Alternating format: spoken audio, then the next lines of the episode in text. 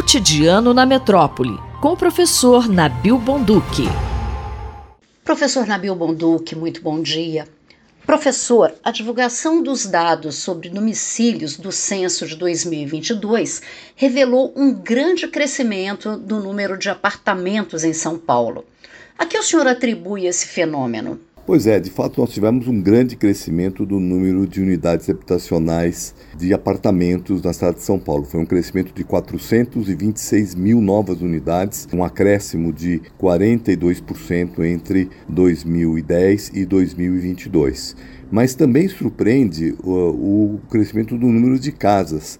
As casas em São Paulo aumentaram de 316 mil unidades, né? ou seja, também teve, tivemos um crescimento de casas de 13%, o que surpreende muito, porque na verdade nós não temos mais na cidade muitos terrenos para construção de casas. Os terrenos são caros e muitas dessas casas podem ter sido construídas ou em assentamentos precários, favelas, loteamentos, um acréscimo no número de unidades gerando um adensamento excessivo nessas áreas, como também a construção de casas em áreas de proteção de mananciais, principalmente na zona sul de São Paulo, em loteamentos irregulares. Então, é bastante preocupante esse número de crescimento de casas. Agora, o fenômeno mais interessante de todos é que tanto as casas como os apartamentos têm muito menos gente morando dentro deles. Embora a gente tenha tido um crescimento aí de 316 mil casas, a população moradora nas casas caiu 5,5%, caiu por cerca de 470 mil pessoas morando a menos em casa.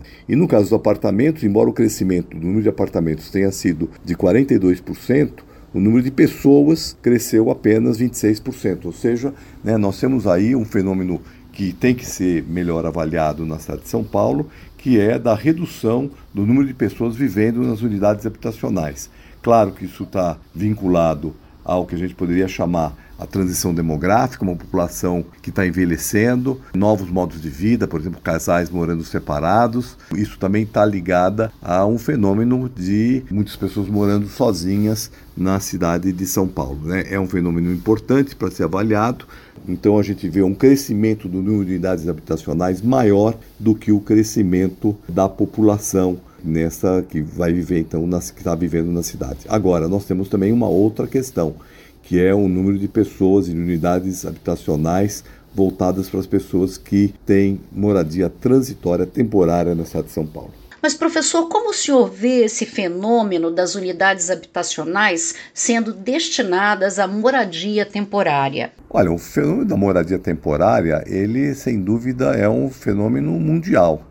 Hoje a gente tem muitas situações onde as pessoas se deslocam para trabalho, não só para reuniões, para compras. São Paulo, como uma metrópole importante, capital financeira do país, da América né, do, do, do, Sul global, recebe muita gente que vem fazer reuniões de trabalho e também compras. A gente vê aí regiões como a 25 de Março, o Brás, Bom Retiro, como lugares que recebem muita gente de fora que vem aqui para trabalhar.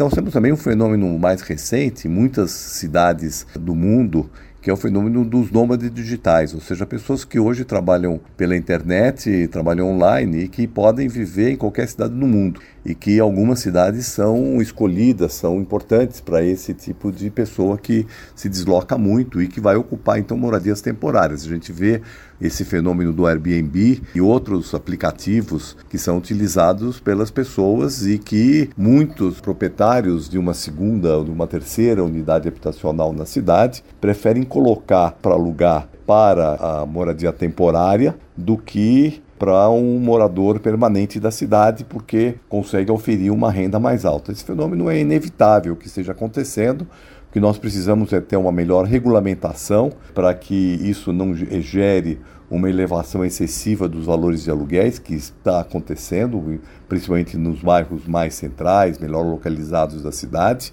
uh, e também um outro fenômeno que está acontecendo nas cidades brasileiras, e São Paulo não foge a essa situação, que são moradias vagas. Né? O censo também apresentou aí um número muito importante de unidades habitacionais vagas que precisa ser melhor avaliada as razões por que estão vagas. Às vezes elas estão vagas porque também muita gente que mora em outra cidade mantém um domicílio em São Paulo para, por exemplo, passar um fim de semana. São Paulo é um uma cidade que tem um atrativo cultural muito grande, então muitas pessoas têm uma segunda moradia em São Paulo, é, que é utilizada às vezes para aluguel, às vezes para uso próprio, às vezes para passar pequenas temporadas. Então são fenômenos importantes que também explicam esse grande crescimento no número de unidades habitacionais em geral na cidade de São Paulo, mesmo sem aumento da população fixa.